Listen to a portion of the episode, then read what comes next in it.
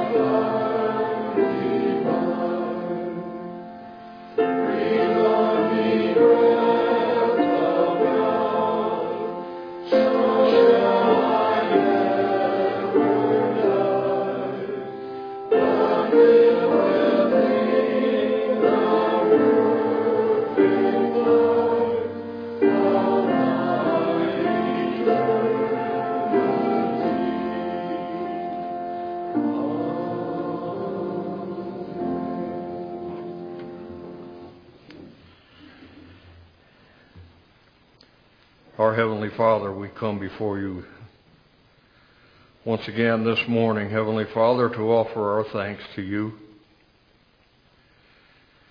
Thank you, Heavenly Father, that we have opportunity to come to this, your house of worship. I pray, Heavenly Father, that you be with each one here present this day, that we might have open mind, open heart, that your Spirit might fill us. I pray, Heavenly Father, that you would be with our brother Justin as he brings the spoken word this morning.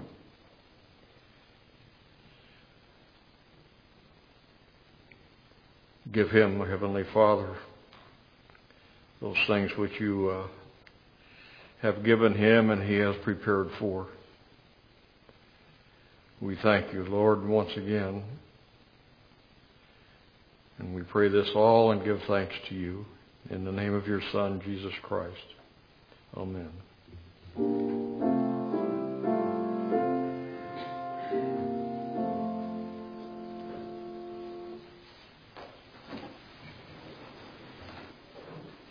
I don't know about you today, but I presume you're all thankful for all that you have been given. And today we have a chance right now to give back a little bit of what he has given us. And it should be easy.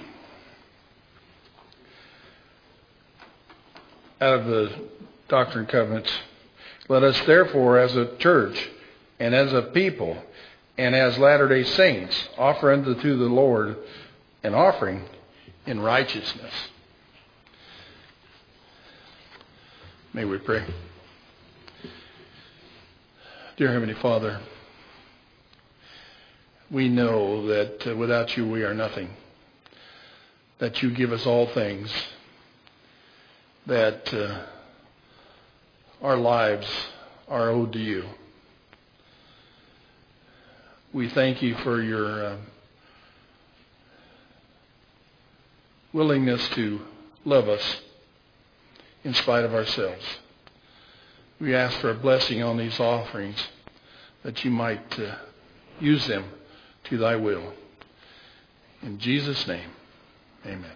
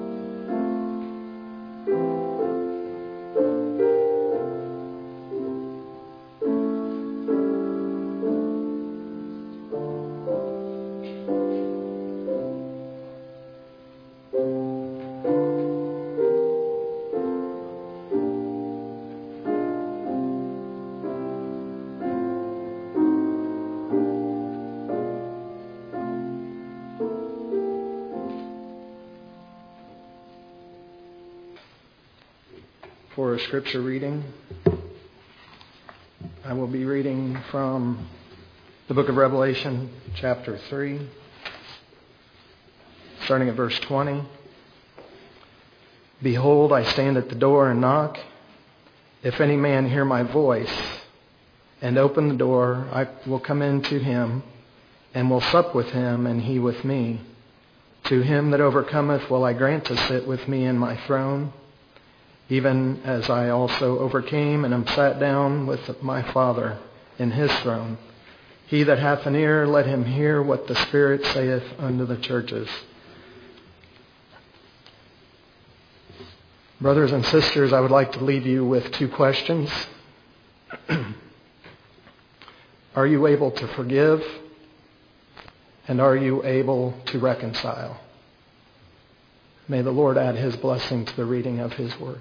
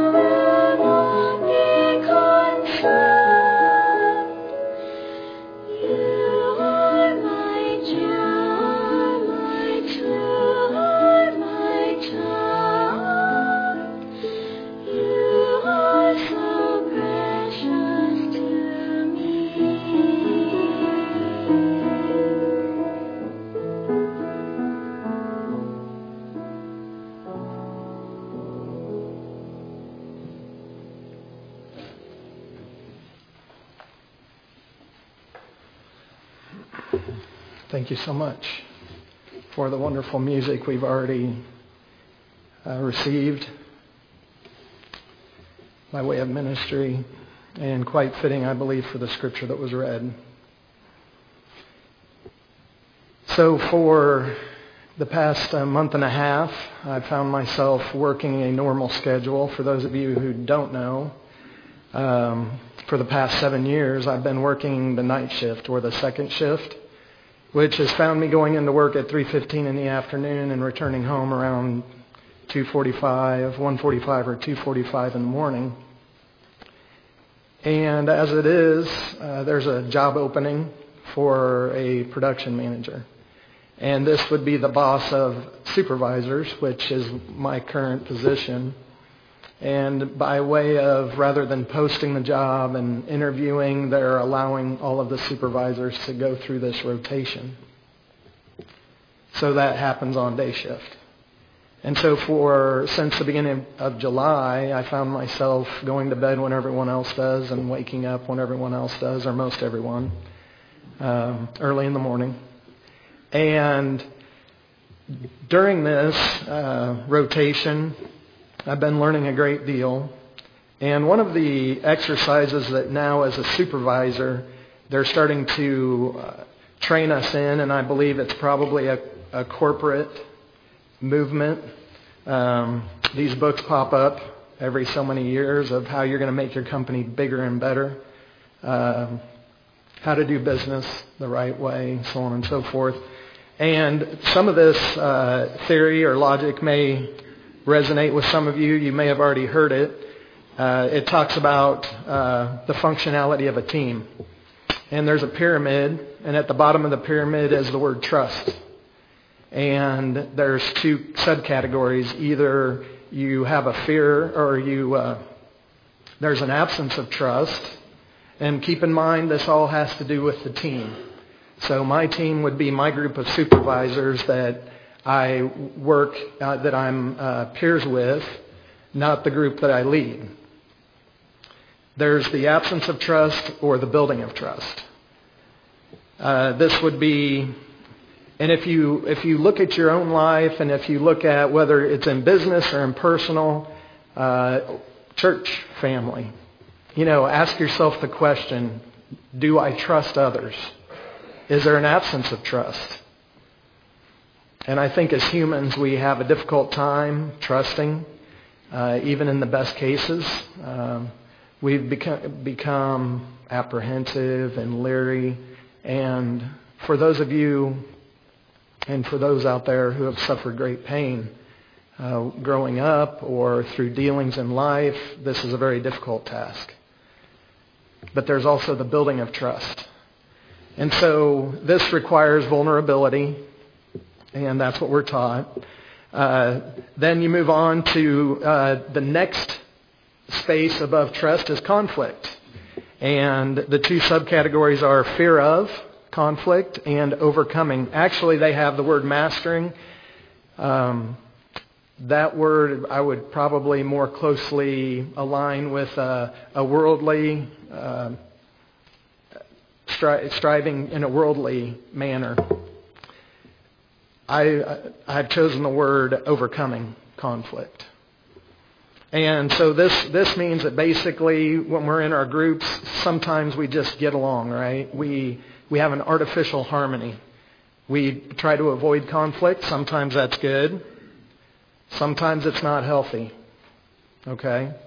And then in the overcoming, it talks about how you can have these dialogues, this interaction with one another. You can discuss frankly with each other, and you know that the person sitting across from you isn't taking offense. They're not criticizing you. You're merely discussing healthfully an idea. Okay? And above the conflict is commitment. Okay, so this pyramid is building us up towards a final goal. Commitment's next. So when you work through the conflict, you come to a commitment stage.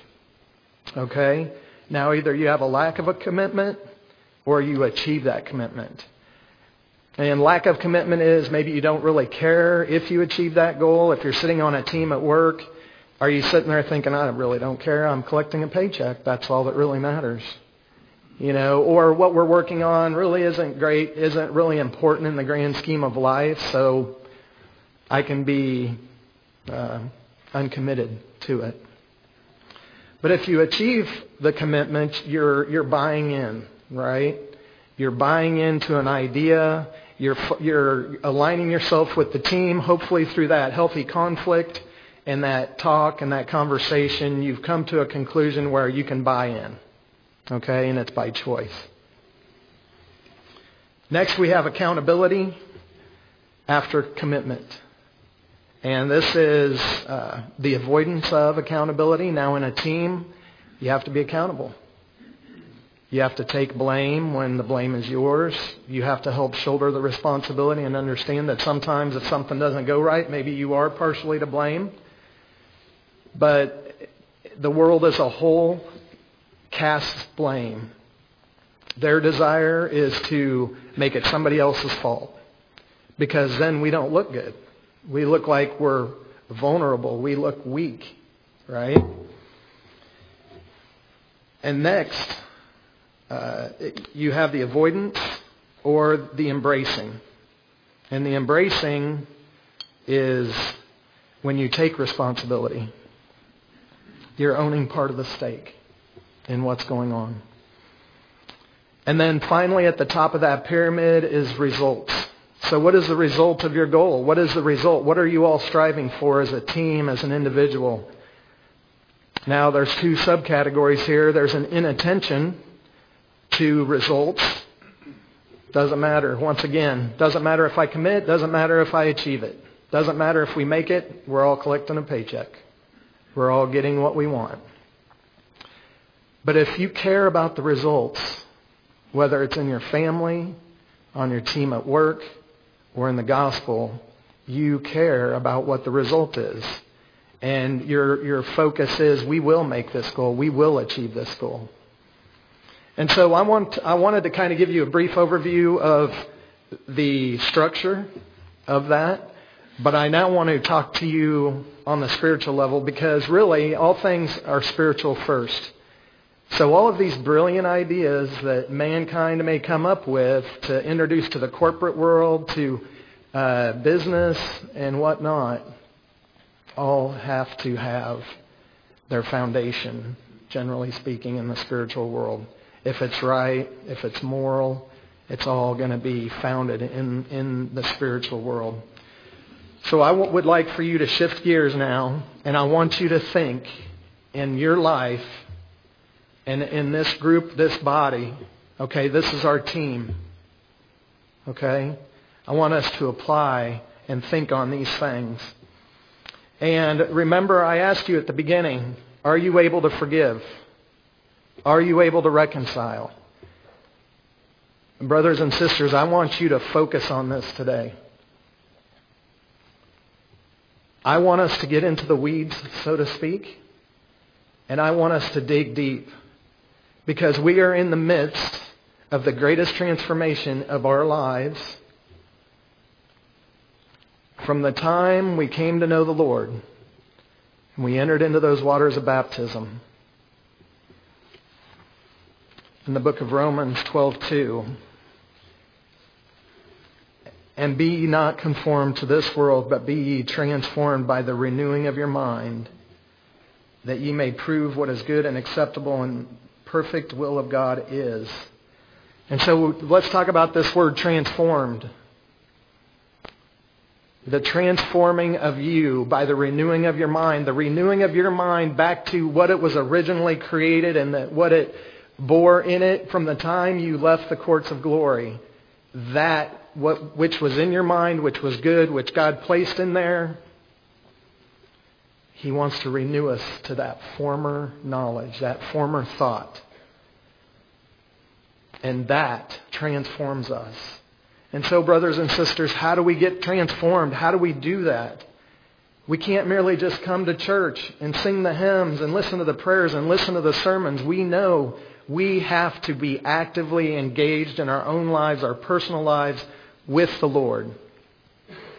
We have to allow Him to speak to our hearts and our minds and to lead us on that path, because everybody's path is a little bit different, because everybody's past is a little bit different. Okay. So we've heard the term functional and dysfunctional. You know, the world around us is very dysfunctional.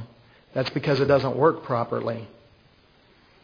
To function properly, the system has to work together to accomplish a task. The systems in our cars are all aligned to work together to accomplish a goal, to get you where you're going. The systems that carry this sound across the airwaves, all the systems have to be functioning properly. If you have a dysfunctional system, something's not working right. Same thing within our bodies. So let's talk about this trust. Trusting one another. And I want us to focus on our church, the body of Christ. I want us to ask ourselves, do we trust? Are we willing to trust? If we can't trust one another, then we are not willing to share. And what they're pointing out in this train of thought is very enlightening. It's interesting. I'm listening to all this at work, and I'm like, wow, this rings a lot of bells. You have to be vulnerable. And if there's one thing we've learned through the gospel, is being vulnerable with our Lord. Sharing everything with Him. When we come into this group, we share our problems, our struggles, our issues. We become vulnerable. We feel like this is a safe place. That when we come in here, what we share with our brothers and sisters is not going to be criticized or critiqued. But instead, you're going to find care and compassion and love and support. Now, are we doing that? Trusting requires faith. You'll never hear that out in the world. Do we trust? Do we have a lack of trust? One thing they point out is when you get together with your group, you have to be able to share your weakness, and the rest of the group has to understand, I can't turn and use it against them. And so for the person to trust, they have to be willing to put that on the line, and they trust that the people across from them are not going to use that against them, knowing a weakness. If we know somebody's weakness, we cannot use it against them. And that is so easy to do. We have to support one another. Now, what about trusting the Lord? Do we trust the Lord totally? In Mosiah, we're told that we need to trust in Him, and whatever He is willing to expose us to, we need to be willing to submit as a child does submit to the Father.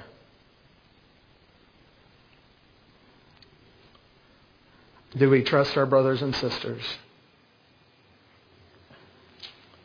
Okay, let's talk about conflict. Now, conflict generally arises when you're trying to come to a conclusion. There's something going on. There's a decision that needs to be made. Somebody wants their way. Somebody has an idea. They're trying to promote it. And how do we handle that? And in this idea, we discuss it. Artificial harmony. We have a fear of conflict. And sometimes, maybe we shouldn't fear conflict. We know conflict makes us stronger. The Lord tells us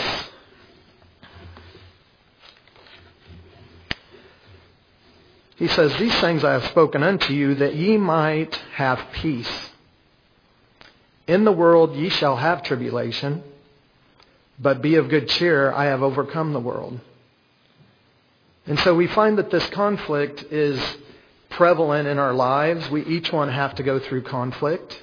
Sometimes it's with somebody out in the world, somebody here, somebody in our family, Sometimes we have a conflict with the Lord, if we're quite honest with ourselves. Are we able to admit that we have a conflict with the Lord? I think that's part of our relationship with Him, is working that out. Not so much that we think He's wrong, but us knowing what is right and why it is right. Okay, so how do we overcome our conflict with one another? We should be able to sit down and discuss it. With no fear of retribution, we should believe and understand that we all have the same goal in mind. And we must have the same goal in mind if we want to achieve the result. And I think each one of us sitting here right now can answer with a resounding response that our result that we're all striving for is the kingdom. And so we need to keep that in mind when we deal with one another on both sides of the table. When we're dealing with somebody outside of this group, when we're dealing with a coworker, when we're dealing with a family member, the goal may not be the same.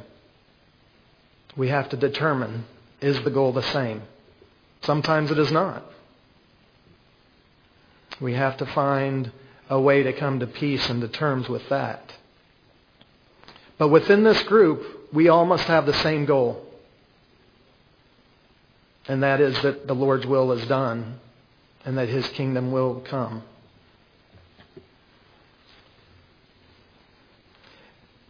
One thing I believe that tribulation teaches, at least me, it's that I have to let go. It teaches me to give up control. Because, see, a lot of times conflict comes from us wrestling for control. Not always. Sometimes we're fighting for the greater good. We have to hang in there. Make sure you're fighting for the right thing. But sometimes that tribulation which comes, which the Lord brings into our lives, is to help us understand that we're not in control at all. The only thing we really have control of is ourselves and what goes on within us.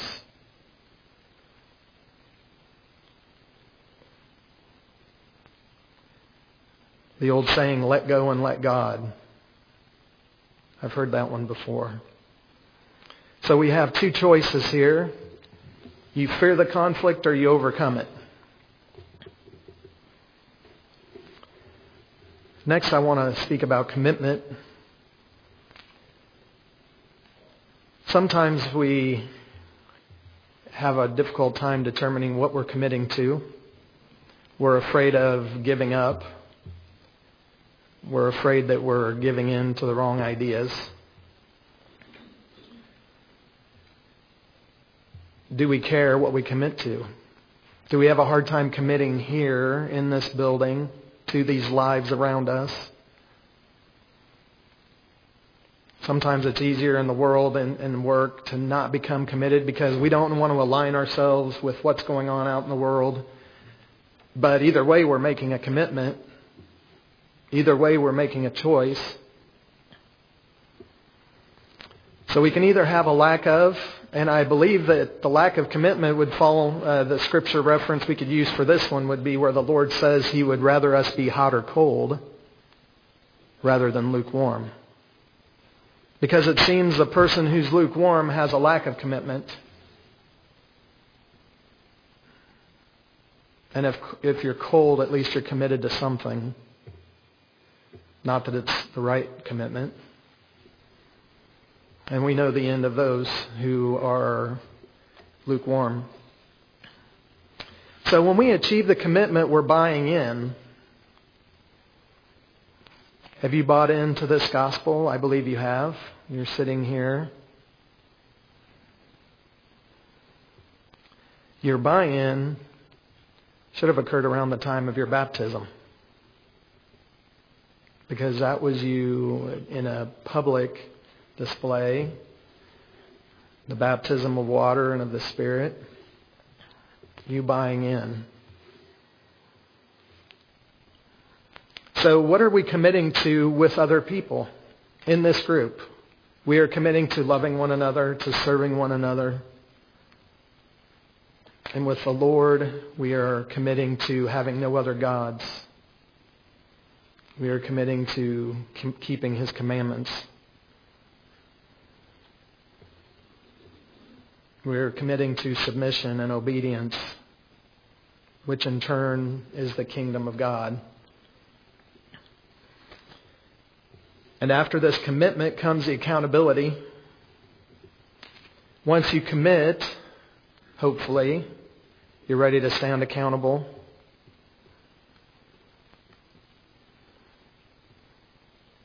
We shouldn't be casting blame on others. Instead, we should be working together. Working together, asking ourselves, what can I do better to help this cause? What can I do to assist my brother or sister? How many times do we deny accountability before our Lord?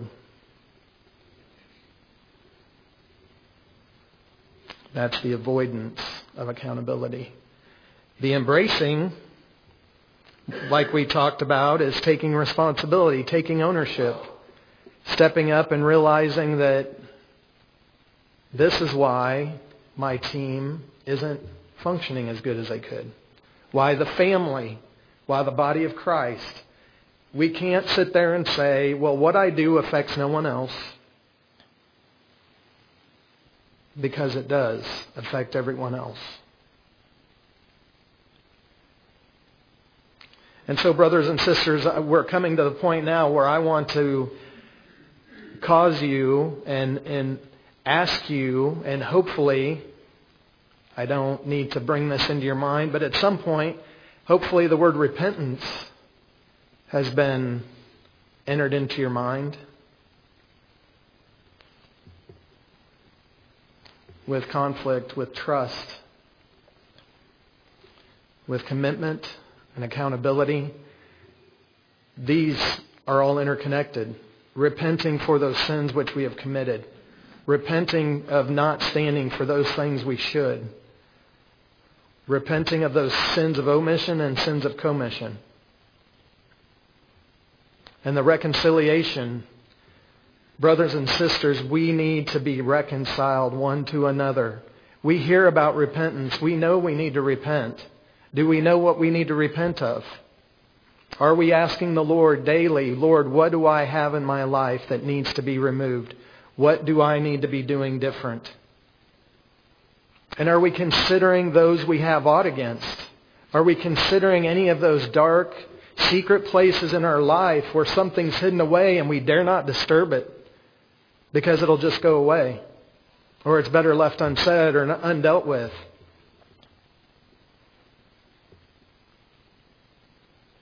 Those things which you feel you have so delicately and cunningly hidden away will always affect you. They will always find a way to creep up. And perhaps we can point all the way back to trust to show that they do creep up because we're unable to trust. We're unable to resolve conflict, overcome conflict. It has to be our way or the highway, or they don't get it. To the accountability, to the commitment. We have to be reconciled to ourselves. We have to be reconciled to the Father. We have to be reconciled to each other. Because in class today, we talked about being sanctified. And sanctified is being pure, holy. And these are two of the key components of several that must be present within our lives on a daily basis.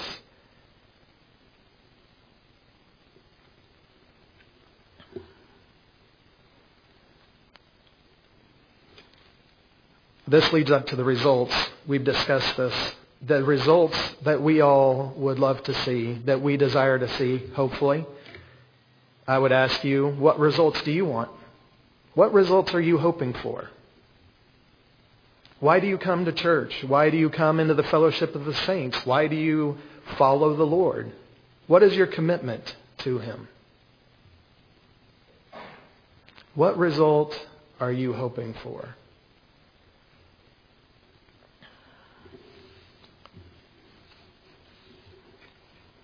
Let's go back to our scripture in Revelation. And I'm sure each one of you cannot read this scripture, at least I can't, and not think of that picture, that iconic picture that we've seen so many times of Christ standing at the door. Behold, I stand at the door and knock. And so what is that door? And I hear all the voices right now saying, it's your heart. It's the door to your heart. I believe that. What does that door represent? That door represents a divider, an obstacle. It's a separation between you and the Lord. What are the separations? What caused those separations? Is it the pains and the hurts in your life? The sins in your life? He says He knocks. How does He knock? Through the trials of life, tribulations, but also through the blessings. You know, the Lord calls people to repentance through their blessings that they receive. You know, this nation has been a nation that has received many great blessings.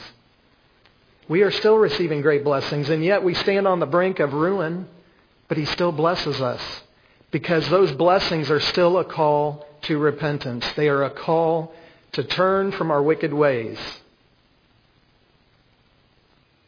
So even when we're receiving blessings in our life, it's still a call.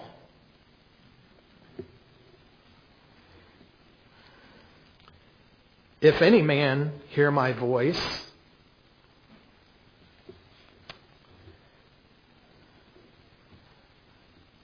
you see, He's calling to us. He seeks us. He seeks you. The Lord seeks you. He seeks your fellowship. He seeks your love. It's so hard for us to understand and to comprehend that nothing means more to Him than each one of you and each one of the people out in the world return to His fellowship. And brothers and sisters, we are no better or no more highly loved, maybe highly favored, but He doesn't love us more than the beggar out on the street, than the addict in the alley, than the prostitute, than the murderer. We may be more highly favored, but not more loved. He's beckoning and He's pleading. And I would ask each one of you to think in your minds and think back. How has He done this in your life?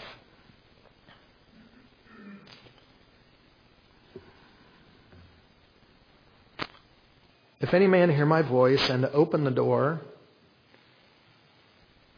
See, and I remember Willie Moore's standing up at this very pulpit, and I think he had a picture up here of that. I don't know if anybody remembers that, but he was pointing at that picture, and he said, you see that door? There's no handle on the outside of that door. The door which was had brambles and thorns all around it. Highly protected door. And you know, that door opening is all up to us. It's by our choice. And Sister Kay and Brother Harry shared in their morning devotion about this kernel of corn. That was a wonderful story. And in this story, it talked about the choice. Those items bloom and hatch and sprout by choice. It doesn't matter.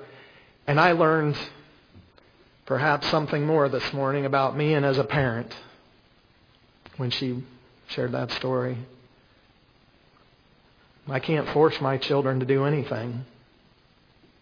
I can't force my son or my daughter to be a certain way.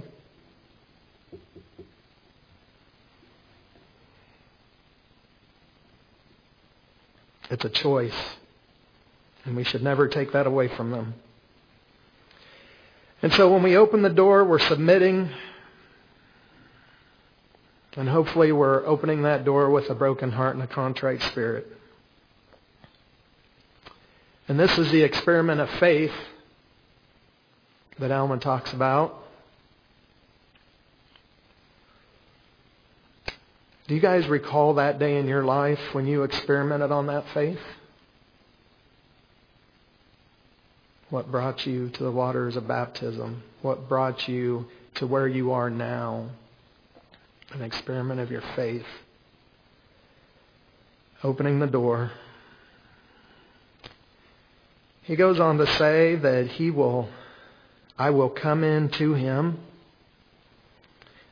And that's pretty self-explanatory. He enters our heart. And brothers and sisters, what happens then is a miracle.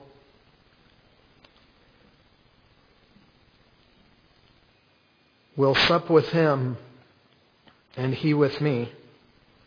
You see, the Lord comes in and he feeds us. We feast upon the heavenly food. When we come together and feast or sup, generally it's a good time. It's a time of fellowship. It's a time of fun and excitement and joy, usually for a good reason. But have you noticed in that scripture, when you read that scripture, have you noticed the tone of solemnity and intimacy in that scripture? Behold, I stand at the door and knock. If any man hear my voice and open the door, I will come in to him and will sup with him and he with me. He is teaching us His gospel. When He enters in, He is teaching us His gospel. And not only that, He is showing us those things in our lives that we need to change. He's healing us. If we let Him do His work and we let that Spirit move within us and we abide and we listen and we obey, we are renewed. We are transformed, we are healed, we are made whole, we are sanctified, we are cleansed, we are purified.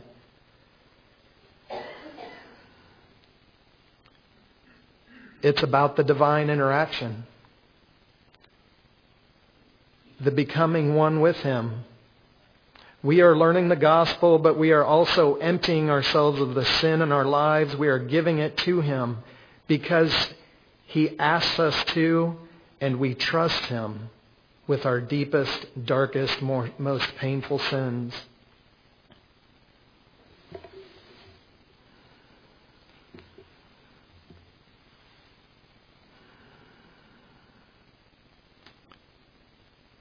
To him that overcometh will I grant to sit with me in my throne, even as I also overcame, and am sat down with the Father in His throne.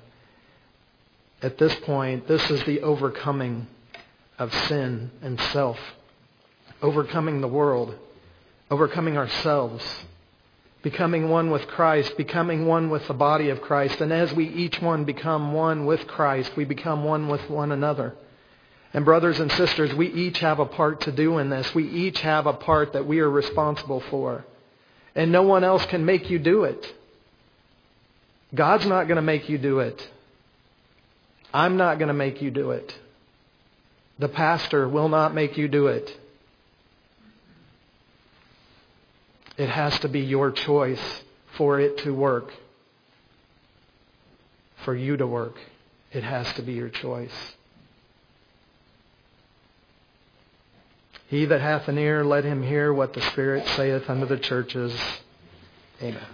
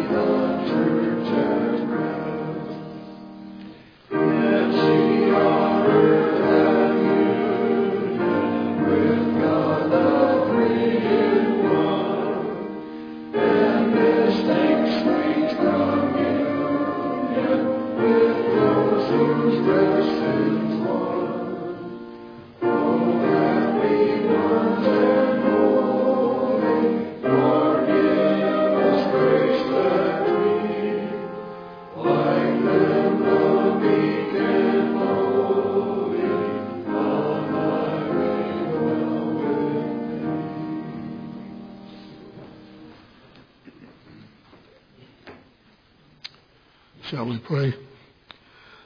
Our Father which art in heaven, we do come to you this morning once again with thankful hearts for the knowledge that we have that, Father, you do stand at the door and knock.